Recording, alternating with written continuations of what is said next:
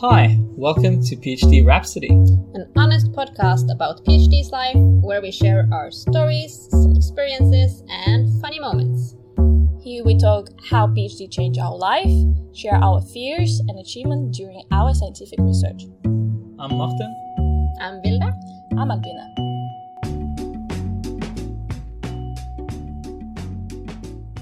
Welcome to this episode of PhD Rhapsody. This time we have uh, Sarah Middleton with us from Oxford University. Ooh, Hello. welcome. Hello. Thanks for having me on. Oh, our So pleasure. excited. Super cool that you could join uh, for this episode. Maybe, Sarah, can you give a short introduction of yourself? Ooh, okay. I always find this uh, question actually quite tricky to like introduce myself.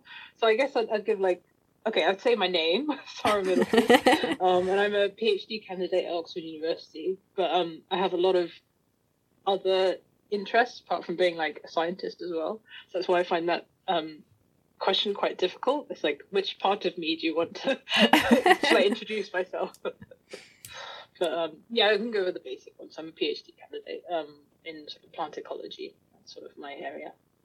nice. So, what's your favorite thing to do outside academia? Since you have a lot of hobbies or a lot of side. Well, like hobbies, was that the question? Yeah, hobbies, or uh, you- you said you have a lot Um, of stuff that you. yeah, Have a so I passion really about. enjoy. Oh, sorry, did I just talk over you? No, no, no, no worries. yes, I really enjoy like photography. So I like taking my camera out and going for walks and taking nature photographs, um, especially sort of like close-up macro shots as well of plants. Um, I enjoy cooking, baking.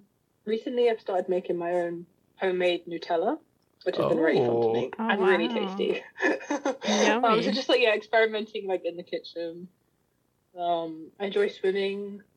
Um, yeah, walks. That's kind of what I like doing. Things that are kind of like quite active or like using my hands and things. Um, Yeah, get like a break from. like screen. Like I spend so much. Yeah. I think lots of like people think scientists is like you're always outside or you're doing like your lab stuff, but a lot of it, I don't know what percentage, is in front of the computer screen. Yep. So I like to do stuff that's like away from that. Mhm. Actually, I've been uh, clicking too much because I work with 3D models, and uh, like the past week, I've been clicking so much with uh, the- like the computer mouse. So now, actually, my elbow is really hurting. Oh no! Yeah, you get like repetitive strain from Yeah, yeah. clicking the mouse too much. So I feel like I- I should probably tell the doctor, but I'm afraid he will just think, "Oh, it's one of these gamers uh, playing playing too much video games." But really, it's just me clicking on a, a model. Hardcore scientist. I'm a scientist. But I, I just also wanted to ask: Do you watch the Great uh, British Bake Off? I I was into it, and then I kind of like got out of it. I don't know. I think it's like I like to do like cooking and that kind of stuff in a non-competitive context. So I just feel like really anxious for like all the competitors, Yeah. and it's like a time limit, and then they you know they drop their cakes or like it hasn't risen enough, and I get really anxious watching it. so like I haven't watched it for many many series. So. Oh, okay. I absolutely love it. I think it's just amazing. Like people are so skilled and they're so good at baking. It's just amazing. Mm. I do like watching. I think it's like sometimes on Instagram or something, just like cake decorating. Oh I yeah, find it yeah. really relaxing to watch people like icing cakes and things. They make it look so easy, and then it's actually really, really hard. Mhm. yeah, yeah, yeah. Oh, I never really got into that. But- But I was wondering, like, how and when did you decide to do a PhD in uh, ecology? Did you always know that you wanted to go for an academic career, or is that something that evolved? I would say, um, yeah. So I guess it's more like evolved. Um, so I've always had like an interest in sort of science and like nature, just general outdoors, and I've always been like really curious and stuff. But um, I never really thought about academia. It was more like pursuing like knowledge, kind of in that sense. Like I want to know more. I want to know how this works and that kind of stuff. That's kind of how my journey has been. Um, and yeah, because I left school with not very good grades, so I was like, oh, I'm not sure if I can go to university with the grades that I have. But I was like, I'm still really interested in science. And then I just, I, t- I took a slightly longer route to get to where I am Mm. and like worked in between and did various jobs. Um, so yeah, my background is in environmental sciences.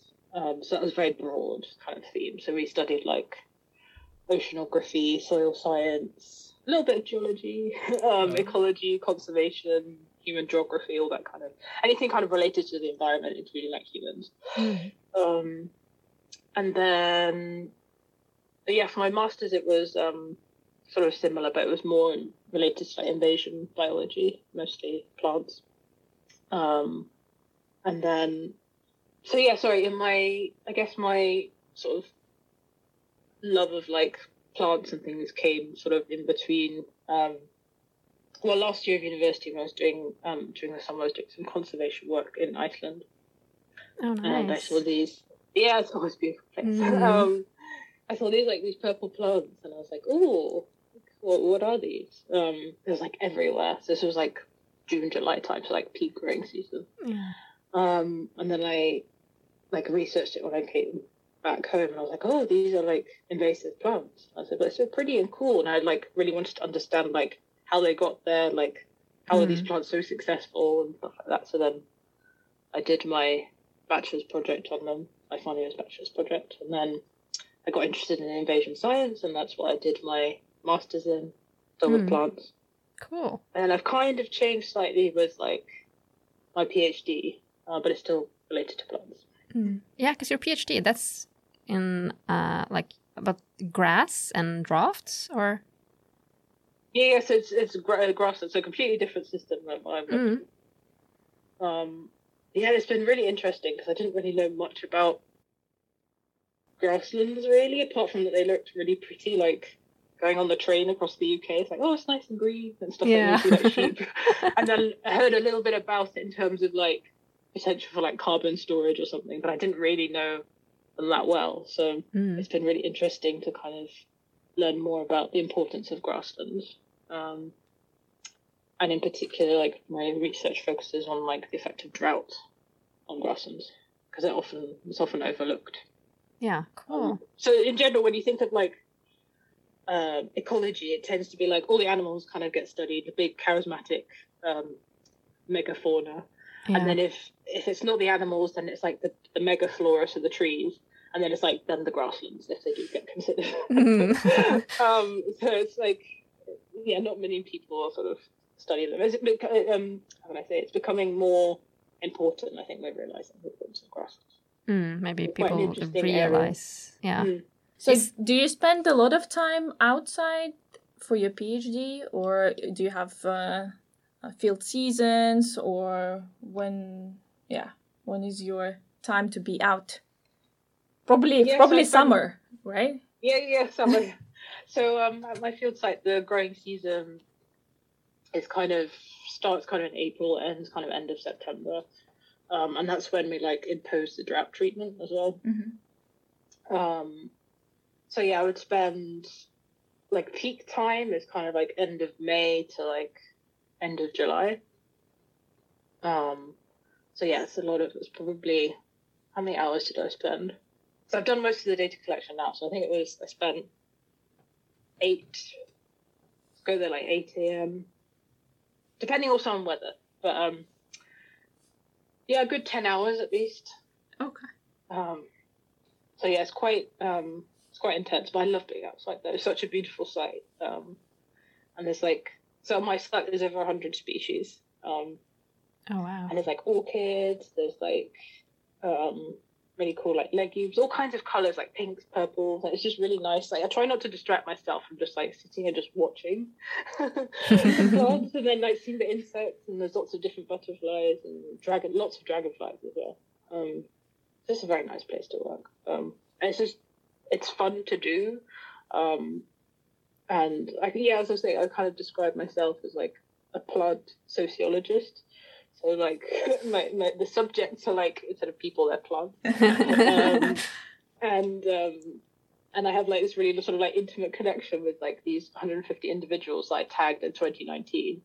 and I go each year I do my census and I go back to them and I was like, oh okay, you're still alive this year, or like, oh you've grown a bit, oh you've shrunk this year, or like it's it's just really nice, just like following their lives each growing season. Hmm. Um, When you're studying the the draft, like do you do you cover like an area so that area gets less water and then yeah, see? so it's um, yeah, so it's like um a a shelter which then has these sort of like gutters like this, Mhm. um, and then it sort of uh, collects about fifty percent of the rainfall, and then it goes into like this water butt, which then collects, and then it's redistributed for like the irrigated plots.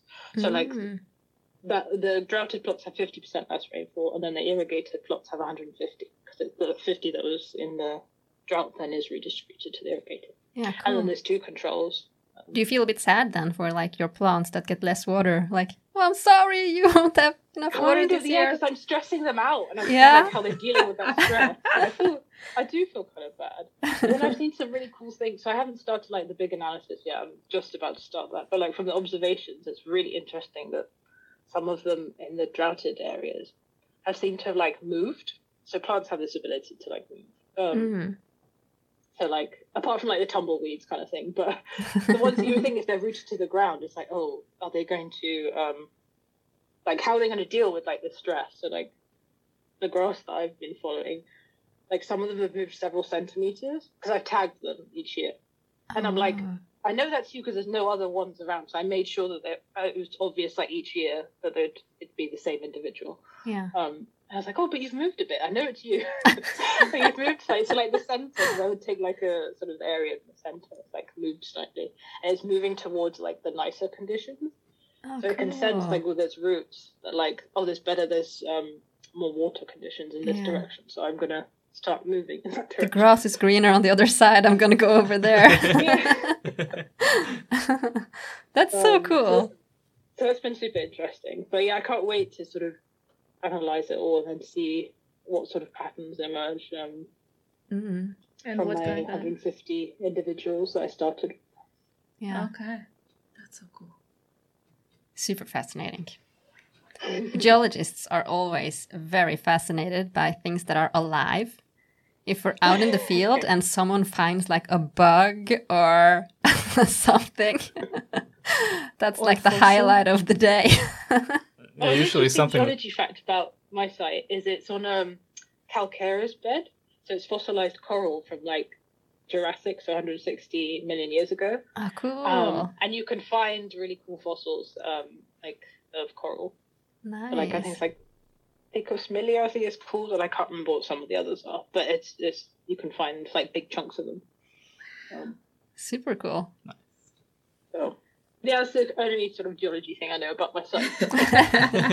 But it's super interesting because then it affects like the the bed underlying bedrock affects the soil, which then affects the plants because the pH is much higher than it Yeah. would be. Um, so I think it's like six point eight. I think some studies have shown. So it's quite a bit higher. Ah. Usually the kind of um, more acid, on the acidic side. Mm. Um, That's really interesting because uh, I do my field work in uh, Utah. Uh, I'm looking at basically volcanic systems, uh, which are not active today, of course. Will be a bit dangerous to look at active ones. But usually, where you have these relict uh, volcanic systems, you have a lot of uh, trees and flowers and everything growing on top of the intrusions or the the old magmatic systems. But where it, it's basically just sandstone or just boring sand. There's n- not much plants actually. It seems like the plants are preferring the yeah the acidic soil. Cool. So I'm actually using it a bit for finding uh, the things that I wanted to look at. Like if I want to find Yeah. something new and volcanic, I just look. Uh, oh, there's flowers over there. there's probably something nice underneath the soil. Yeah, I can tell you a lot. Like, um, like when I go on walks and things, is by seeing like which areas. I don't know if it's like a meadow. I can see which areas are like wetter, even though they don't look currently wet, because there's like a, a lot of let's say reed species or ones that are associated with like wetter areas, and then I can see like there's a species that don't really like water so much. So it's like if I don't want to get my boots too muddy, then I probably go to where there's more the species that don't like the water. so it's very helpful, kind of like navigation in that sense as well. Um, so yeah, I can tell you a lot. Cool.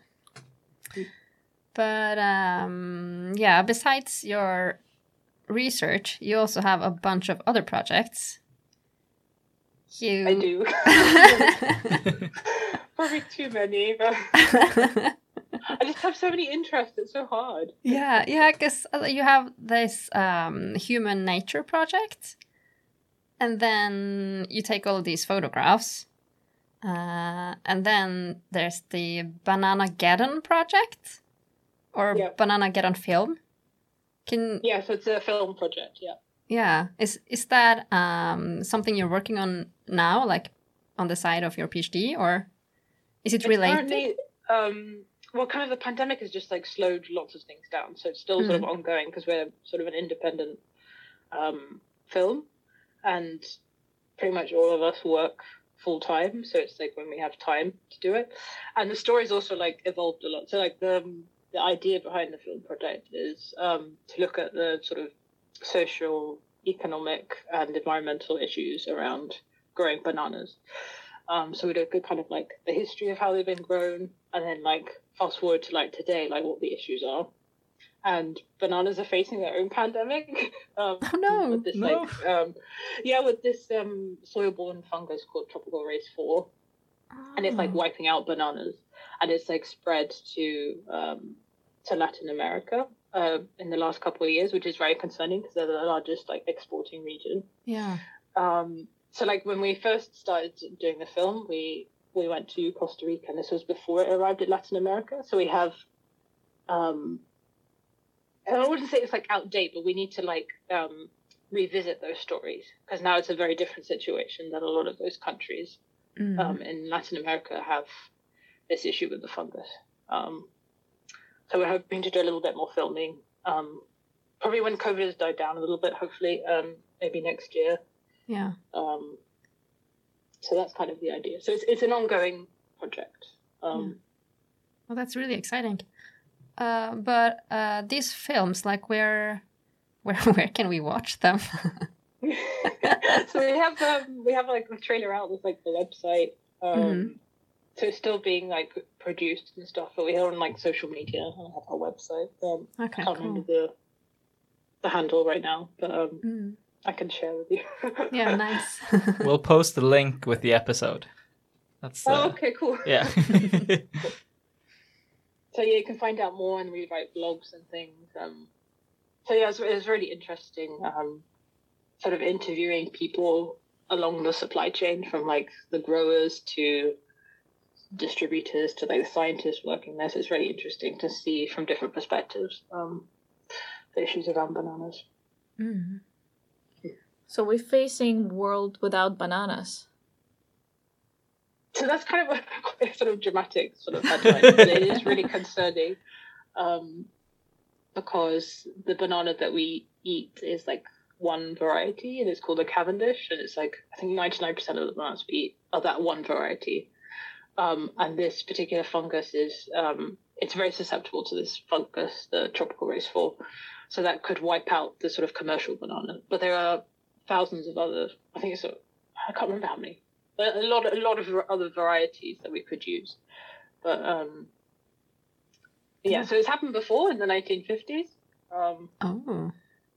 with there was a banana called Big Mike, and, and that was um, wiped out by. I mean, they're still growing in some pockets, but it's not it's not a commercial banana anymore Mm. um, because of the the fungus, the predecessor to this um, tropical race four. but is it only affecting bananas, or can it also affect other type of fruits, or is it mainly bananas? I think it's mainly bananas and, and plantain as well. Mm. Um, as far as I know, I'd Mm. have to fact check that, but Because I've heard that uh, those bananas that we eat now are not the one bananas that uh, have have been many years ago or something like that.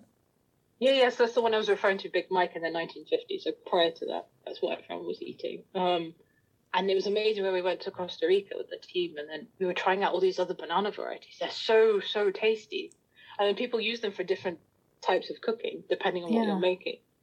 And it's and they're like different colors as well. It's amazing, different sizes, and so so tasty. I was like, why do we stuck with this one? Um, so yeah, part of this film is to show like there are other varieties, and it would be super exciting if we can diversify the different commercial bananas, yeah. um, and people can taste the amazing variety of bananas. Mm. Yeah, because I've seen like different bananas in supermarkets sometimes, or like when I travel, you see these other types of bananas, but I don't know like how how to use them or how to eat them. Yeah, yeah.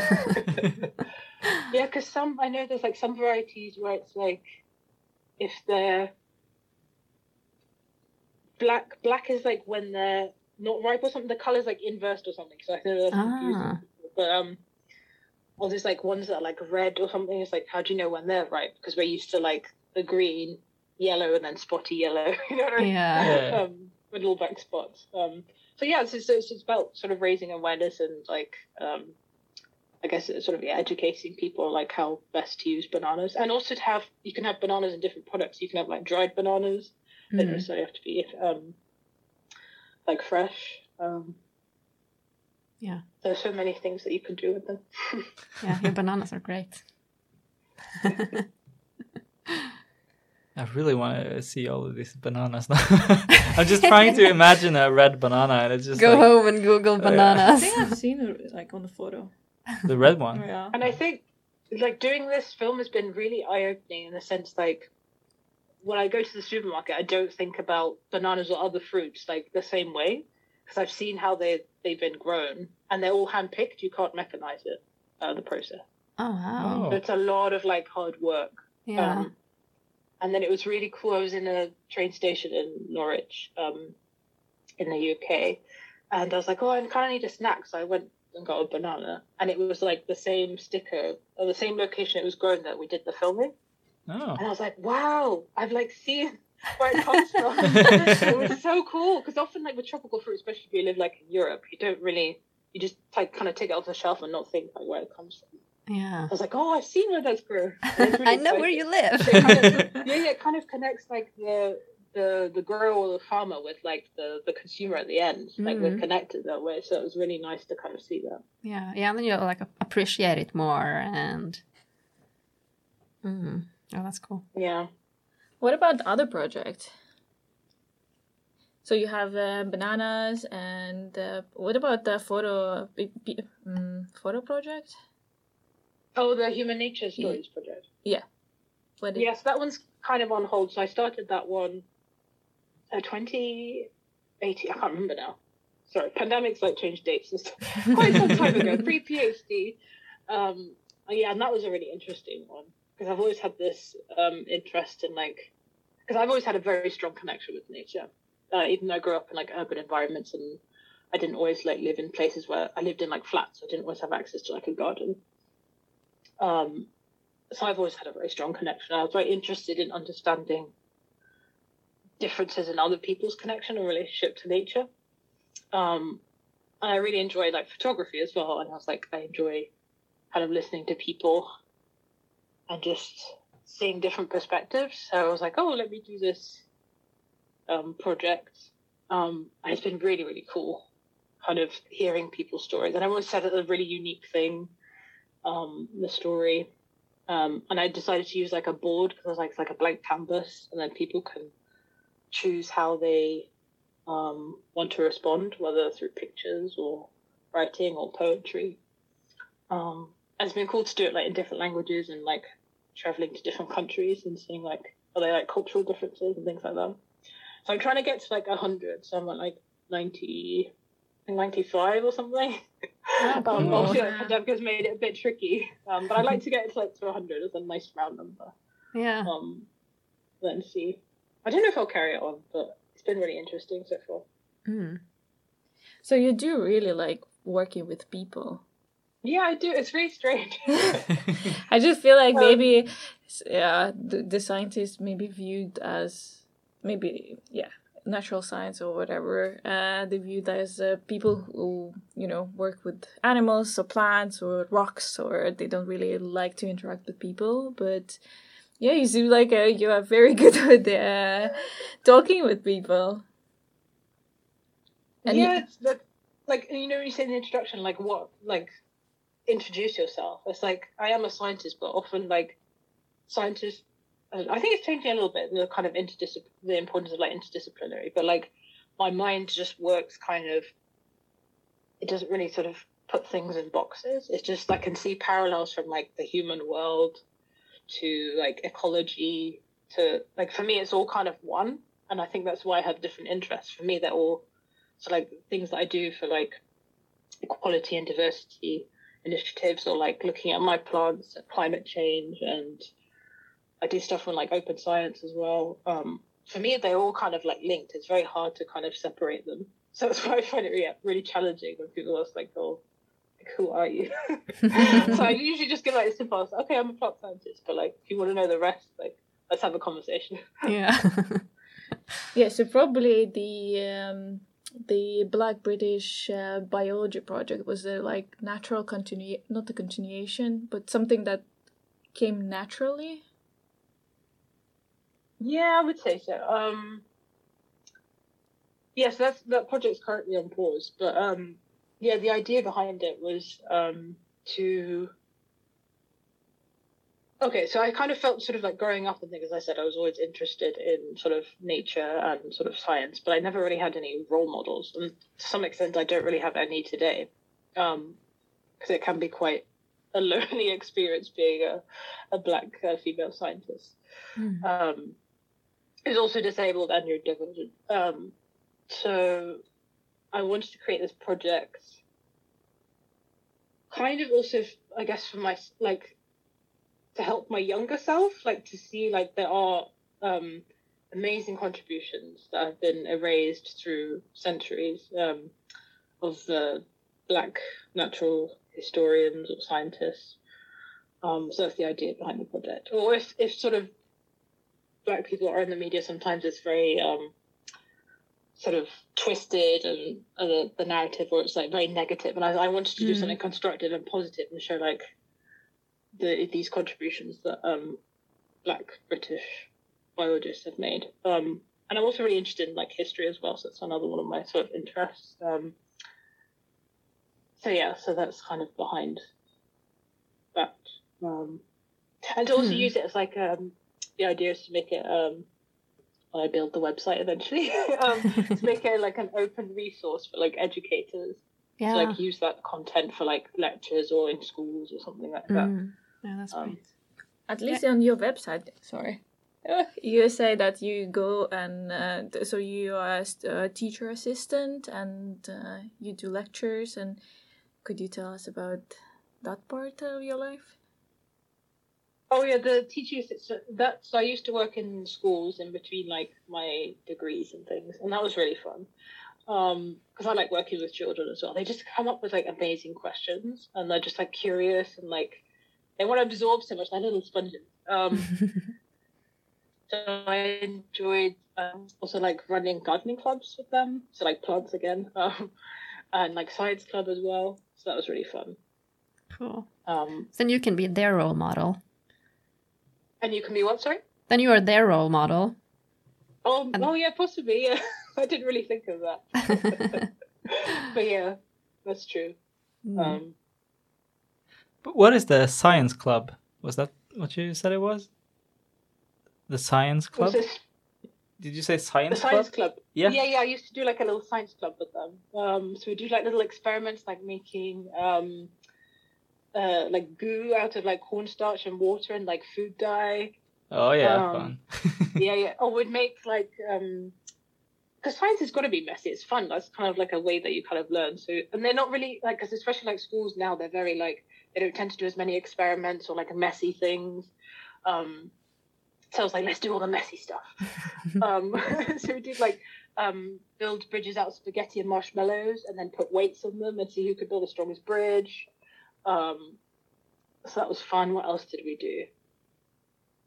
Yeah, stuff was sort of like growing plants as well. Um, those are the two that kind of stick in my in my head. Yeah. Um, that was and they loved it. So it was like once a week. Um, we did that, um, and they would like they'd go back home and they would say the next day, like, "What are we doing next week?" oh, it's amazing. Because um, often, like, um, so this was like in primary school, so they're like younger children. Um, there's not many like science specialist teachers, um, or not maybe as confident to kind of do all these kind of experiments and things. So for me, it was really fun to kind of because I really enjoy science and I enjoy working with children. So I was like, I can combine those things. Mm. and the teachers are very grateful as well for that. Um, to have like a, an actual scientist to Yeah. do things with them. I guess they get really inspired as well, so they might uh, become scientists when they're gr- growing up as well because they. Maybe, yeah, yeah. I'd love to keep in touch with some of them. I don't know if they've like moved around or something because this was quite some time ago. But Yeah, because like coming back to role models, it is really important to have role models to look up to that like look like you and that you can like see yourself becoming. We talked a bit about this in uh, the previous episodes where we talked about gender equality and um, oh, you broke up a tiny bit. Sorry, I didn't get all of that. I'm sorry. We have discussed this a bit ear- in some of our earlier episodes um, about having role models, and especially in the gender equality episode, because there's not that many like female professors, for example. mm-hmm. So it's really important to get that balanced, because you need someone to look up to who like looks like you, so you understand that oh, I can also be a professor or whatever. I think that's so so important. Yeah, having that. Um, I think quite a lot of the stuff that I do now is like for my younger self and other others like me. I think. Hmm. so I wish I had that. Um, and especially like in the UK, there's not many black professors. I think, especially black women. I think there's 35 black women professors. That might have changed slightly. In total. and I, yeah. Oh wow. Um, I can't remember what it is like total for black. Um, I, I think Uh, it was ten. I think I, it was ten percent in uh, or something like that. At least I remember this infographics uh, was going uh, viral on Twitter, and it was kind of sad. Yeah. So I don't know. I've been trying to look for like scientists, black female scientists in the UK Mm. in like biological sciences, and I don't know if there are some. I've been trying to find some, but I'm I'm yet to meet someone that's like like me. Yeah. But I must say, like things like um, Black Botanist Week or like Black in Marine Science or Black Black Birders Week, all those sort of things have been absolutely amazing. Like Mm. to meet others that are really passionate about, and in the case of like Black Botanist Week, into plants and things um, from all over the world. So that's been nice. Yeah.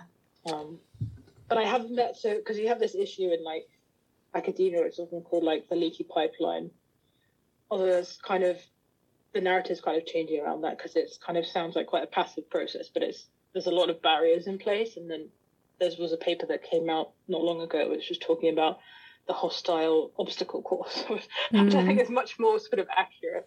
Um, that as the further up you go, kind of academia, the less people you see like you. So I've noticed like from especially uh, so my background, as I said, was environmental sciences.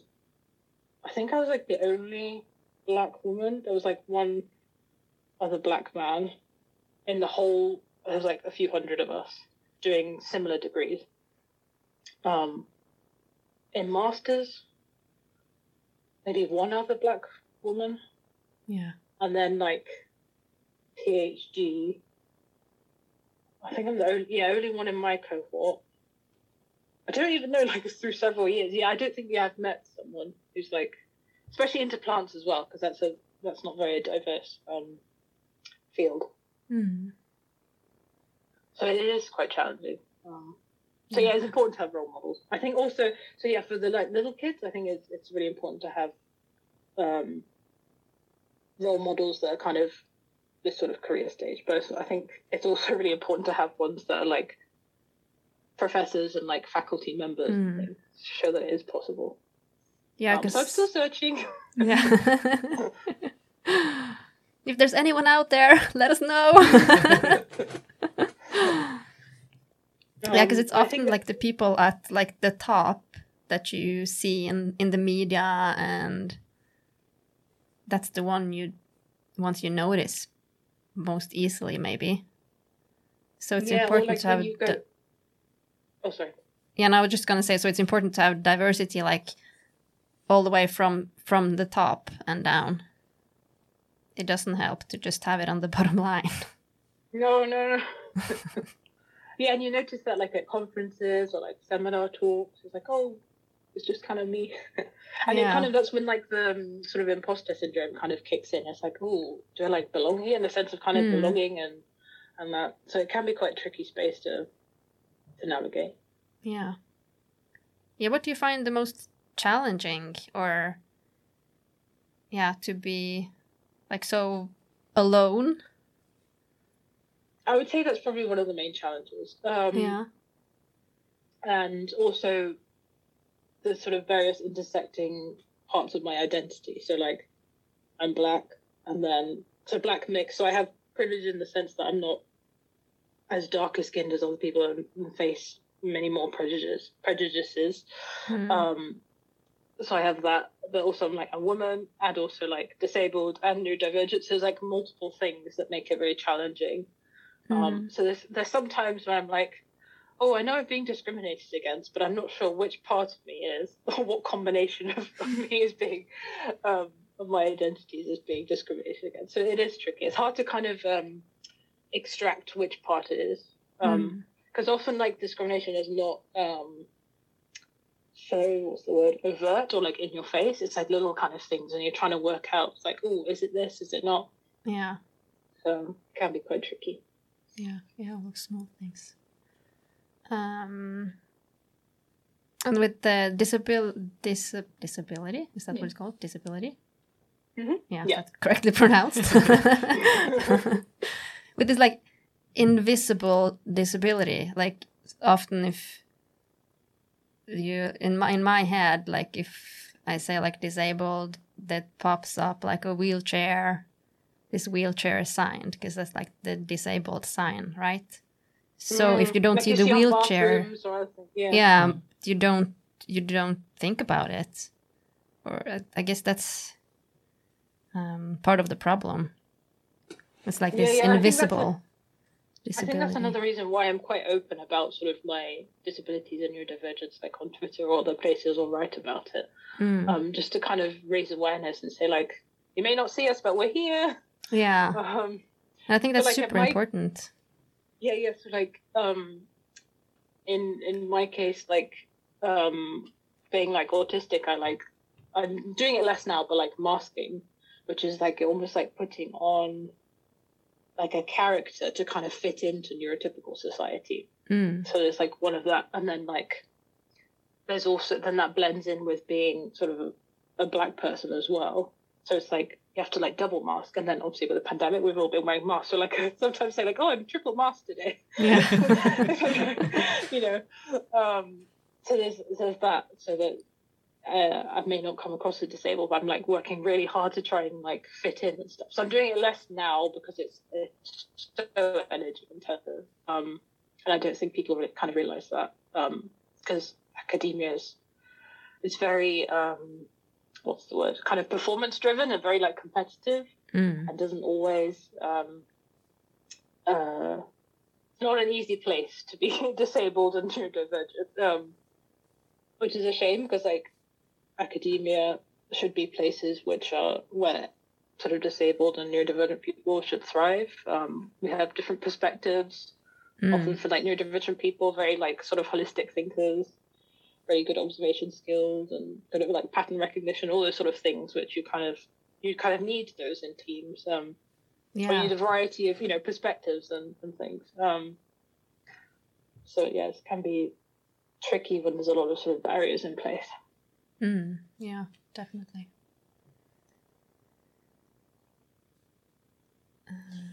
Okay, I'm, I'm now I could be a bit of a toxic positivity uh, uh, person, but so do you think your disability somehow uh, helped you, or I don't know?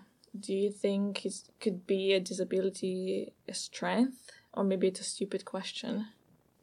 Oh, just bit um Do, do you find a strength? Like, do you or it could be a strength, like in certain Yeah. situations, or maybe maybe I'll rephrase it and uh, do you feel better if your disabilities are diagnosed?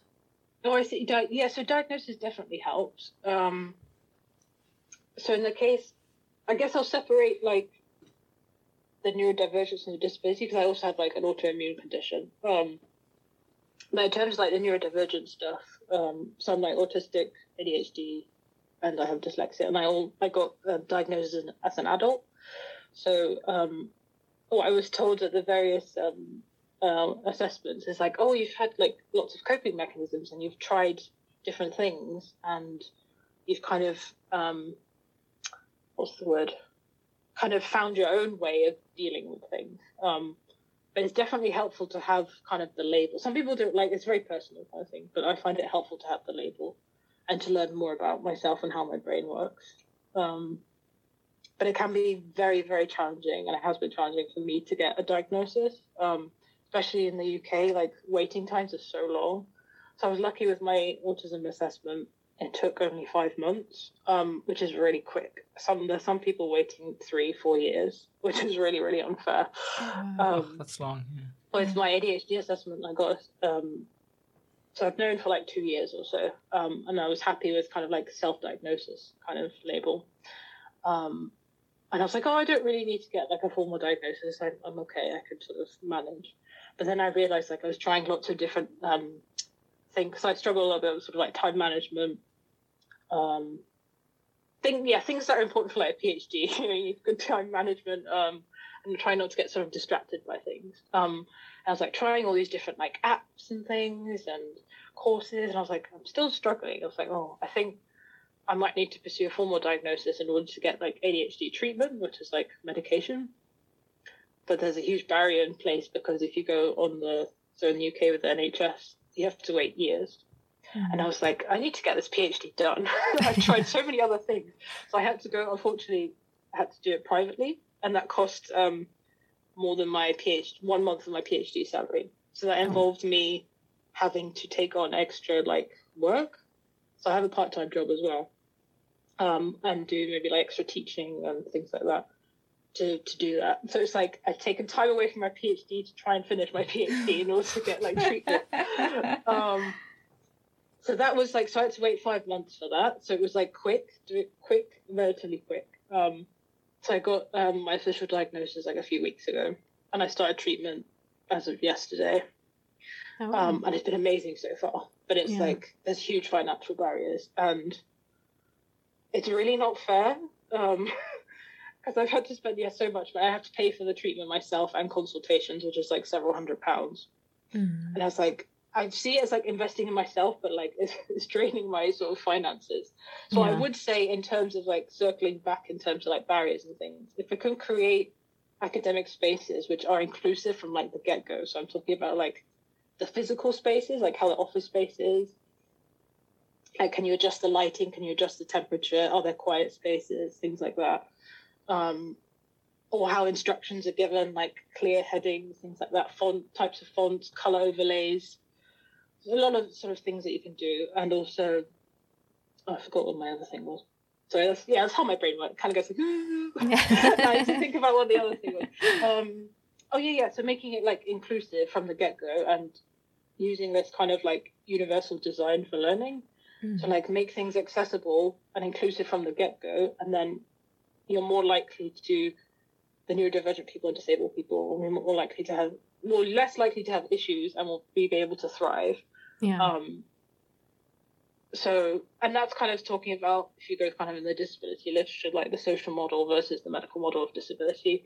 Um, there's like sort of pros and cons of both, but f- for me personally, I feel my neurodivergent conditions, the majority of the issues I'm having kind of fall into the kind of the environment around me is disabling. So that's kind of the social model of disability. So if there's things Mhm. that could be made more accessible, as I was saying, like your physical space or how um, courses are designed to make that more accessible, then it would make things easier for people like me. Yeah. um, so yeah, so it's, it's been a struggle to get my sort of diagnoses. Um, so first it was the dyslexia, then the autism, and then the ADHD. Hmm. So it's kind of that order. Um, So, uh, yeah, so you felt like something wrong or something really get uh, something difficult, and then you're like, okay, I need to go to the, to see my doctor. How how Yeah, how, so, how did um, how how was the uh, how did you get started? I guess. Yeah, so for the um, dyslexia, that was um, towards the end of my bachelor's degree. Um, was it towards the end? No, sorry, halfway halfway through. Kind of towards the beginning. Sorry, completely messed up.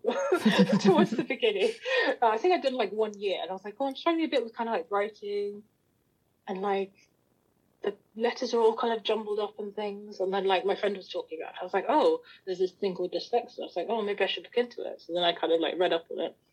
I was like, oh, I think that's me because I struggle with a lot of these things. Um, and just like very being very slow at writing. Um, so then I then went to the disability service at my university and then had a chat with the disability advisor and they said, um, oh yeah, it sounds like you are having those sort of difficulties. Let's put you through to like a diagnosis. Um, so I had to pay for that, but it wasn't as much as my ADHD assessment.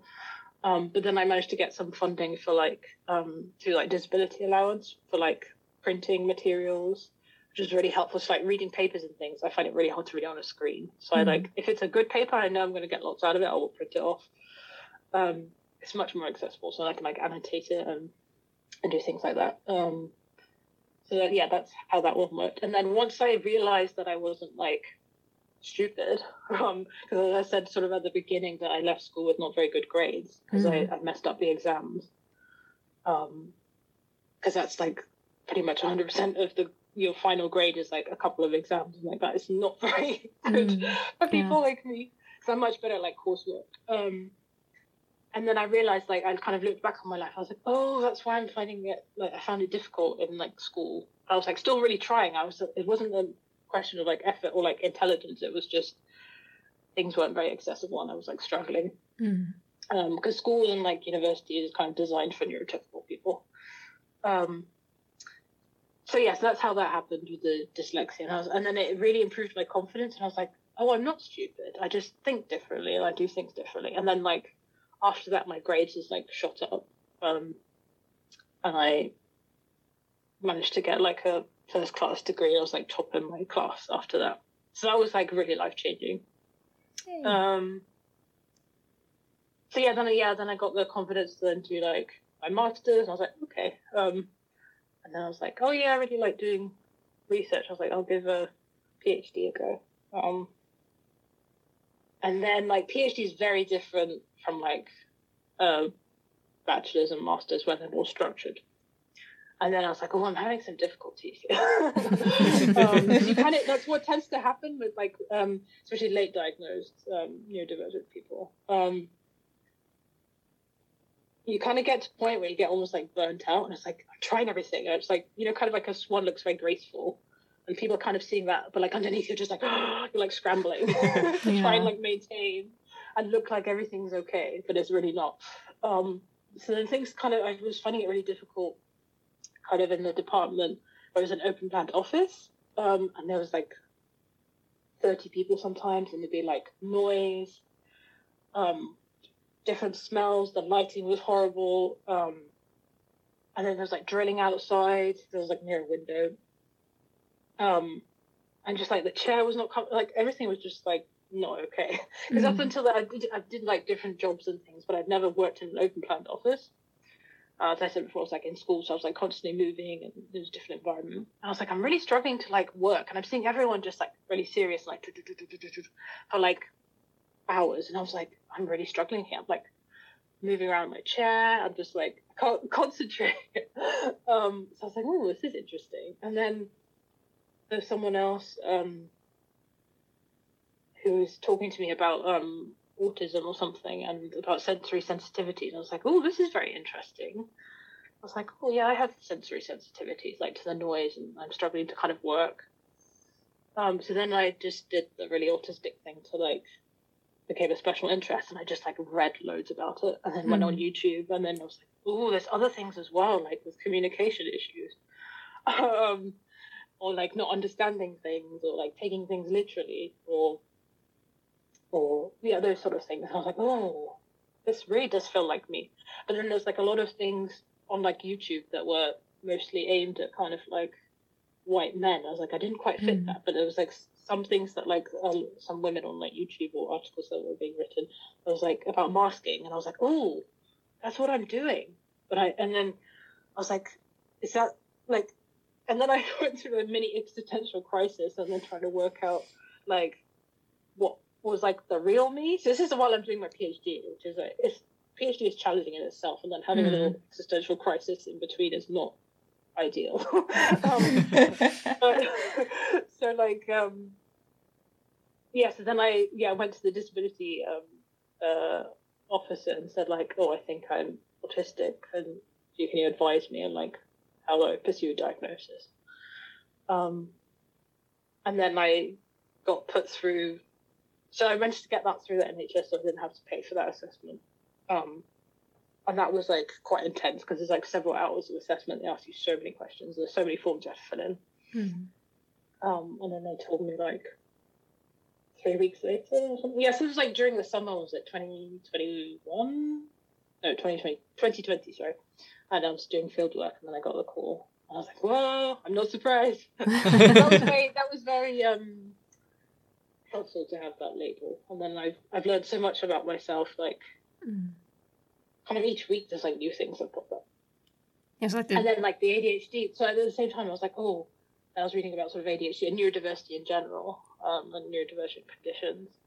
I was like, oh, but there's like some things that don't quite explain, are not fully like autistic. Um, and I like to explain to people like being autistic and having ADHD is like having an old married couple in your head, and they're like arguing. So like the autistic side of me is like more introverted and like likes routine and like sameness, and then like the ADHD part of me is like really extroverted and like a bit of chaos and just like new things and all that kind of and like people and talking to people and that kind of stuff. So it's like a it's the kind of hard to um to satisfy both. so it's organized chaos in my head. Um, um, so yeah, as I was saying that before, yeah, the ADHD, I'd like self-diagnosed for like two years, and then I was like, I need um, to take medication because it was, getting really hard. Um, because it's yeah, the squirrel brains. um, but then the pieces like started to like fall together then when you got the diagnosis. oh yeah, it was very helpful. Yeah, so each one has been I've learned like more about Mm. myself. Um, Yeah. It's really interesting to kind of learn more about yourself. And then it also makes sense like reflecting on like the types of projects that i've chosen. So Mhm. like i find it really hard to sit still. So as i was saying you asked me about my hobbies. I like to do things that are active with my hands. And i've realized i made choices without realizing that would kind of work to kind of my strengths and what i feel comfortable with. So i chose a well i designed sort of my phd project to for it to be like outside and doing field work and doing things with my hands and doing some lab work. Mm. um, so yeah, so I'm not sure why I said that. Sorry, just yeah, random. Sorry, Oh, that's, that's use, Okay. useful. yeah. But but you feel like these things, uh, knowing these things about yourself, that it kind of gives you uh, confidence. yeah, I think so. Um, and just knowing, like, because I, I said I've been trying to like mask less because it was so energy intensive, and just like being more authentically myself. Um, and I've noticed like being open about, I guess my sort of journey. Um, lots of people have like contacted me or like DM'd me on Twitter and like just saying, "Oh, thank you for being like so open." Like I've also started pursuing a diagnosis, and I was like, "That's amazing for you. You can start your journey and like understand yourself more, and not um kind of have that also almost like also internalized ableism and like being mean to yourself and like saying you're stupid and all that. Because um a lot of neurodivergent people have really poor mental health because it's really hard to if you don't know why you're finding things difficult, and like everyone seems to be um managing. I mean, life is hard for everyone, but like society and sort of academia as well is built for like neurotypical able-bodied people. So if you don't fit out, if you fit, if you fit, if you don't fit in that model, then it can be really tricky kind of navigating those spaces. So like it's it's really good if people can sort of understand themselves um, better Mm. um, and be. I mean, it's hard. It takes yeah time, and you kind of go through the kind of maybe like denial process. Some people might go through that, uh, or maybe like anger or I think for me, I kind of wish I was diagnosed as a child. It would have really like helped. Yeah. um, I would have got like a more time on exams, but I think my path would be completely different. Mm. I don't know if I would be. So it's really hard, you know, to kind of, um, you kind of wish you do, and in the sense you don't. Um, like making up for lost time, kind of stuff. I don't know. Yeah. It's just yeah, it's an interesting, yeah, journey. And I think what's interesting, sorry, in Oh, no. like academia, that there's probably a lot of undiagnosed neurodivergent people because in the Hmm. general population, it's about like one in five Oh are wow. neurodivergent. And I'm sure, like in sciences, academia, even say like probably quite a lot in like geology, if it's like a lot of categorizing rocks and that kind of systematic things, you tend, or like taxonomy, you tend to find a lot of neurodivergent people there, um, but they might like not know it. Um, so that's another reason why it's important to create they create inclusive spaces, so Mm. um, it can be more help people, you know, thrive. yeah. Yeah, I was just telling, uh, since Vilde and uh, Martin, they are my friends, they probably know. So that uh, I was writing my thesis, and like somehow I managed to also read about the dyslexia, and I was like self-diagnosed that okay, I think it, this this is this fits me very well, and uh, and I thought you know I usually think oh, I'm just you know I'm I've uh, sometimes I have hard times to formulate my thoughts, or you might probably noticed. And uh, you know, like I thought eh, maybe I'm stupid and stuff. But then when I read about dyslexia and some pieces also fell into some puzzle or picture, and I'm like, you know what? I'm not stupid. I'm just might be. I might have like some mild uh, version of dyslexia, and it it felt very good because yeah i don't know it just felt I, I, that gave me so much peace i don't know and uh it was like yeah okay. I'm not stupid. Yeah, just- yeah, yeah. this is my this is just my something that i have and whatever. So this is i, I think i also Yeah, need to go through like maybe to go through like official diagnosis and stuff and stuff but uh, i don't know. Self-diagnosis also was worked for me as well.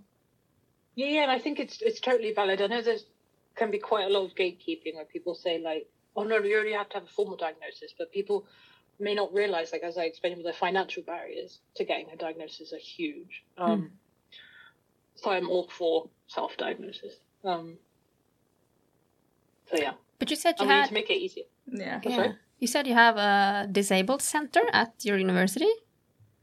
Oh yeah, that's Cool. Like, that's um, amazing do we have I don't know. No, I don't. I don't think we know. have a s- No. specified yeah. I like think most universities center. in the UK should have like um, they might be called different things like disability centre or advisory service or Mm. something like that. Um, so yeah, they can be really helpful people to talk to. And Yeah. I think for me, what I found a really great community like online, and just speaking to other neurodivergent people, and just like it's just it's just great because sometimes it can be quite tiring talking to like neurotypical people because like our brains just work really differently. Yeah. Um, and they can yeah it can be more tiring. So sometimes it's nice just to hang out with like neurodivergent people where it's just like there's kind of this connection. You kind of get the the thought process and like there's probably a lot of interruptions and things like that, but like it just kind of like works. it's it's much less energy intensive. Um, and for me, what's really interesting also is that I can, since like getting my diagnosis, I can spot neurodivergent people generally quite quickly. Or like I get little vibes. oh, cool! You got like these raiders. There's just something kind of like the mannerisms or like how people use their hands or like the choice of words that they use or like the kind of things that they say yeah, can usually tell. cool. Um, okay well what uh, kind of advice would you give your younger version of yes- yourself the one that starts the phd Ooh, okay. I haven't done that kind of thinking yet because I'm generally quite an introspective person, but I haven't done that thinking yet. But let's see if I can think of something um, on the spot. Um, believe in yourself and kind of like trust yourself and like sounds really cheesy, but like be yourself, like no matter what. Like stick to your kind of what feels right, your principles and like your values, and try not to for them to be compromised because it can be really tricky. Like masking, you kind of lose your sense of identity um because you're trying to fit in, and you might kind of yeah not recognize who you are. So just be yourself. And there will people, there will be people that dislike you. You will have you'll have a tricky time, but I think you'll spend a lot less energy trying to like yeah mask and not try and fit in so just be just be you You be you. which is easier said than done because there's there's some places where i feel like i can't like fully unmask Mm. um so it can be tricky but on the whole i think it it's quite liberating Yeah. like just being your authentic self. And then it's good if we think of like academia in purely the like productivity sense, like happier, more authentic people who come to work will like produce more and will work probably better in teams if they can be more themselves. Mm. So it's a win-win. Yes. I think that was great advice, to be honest. Amazing. yeah. I haven't really like yeah thought about that like what I would say to myself starting September 2018. Um, because I've really changed as a person. Um, and yeah, I should maybe do some journaling on that. Thanks for that. Write it down now and then see what you think again in like five years. See if it helped. Thank you for listening. if you have any questions or stories you would like to share, please send us an email at phdrapsody at gmail.com. Yes, and please follow us on social media such as Twitter and Instagram. Bye. Bye bye. Baka.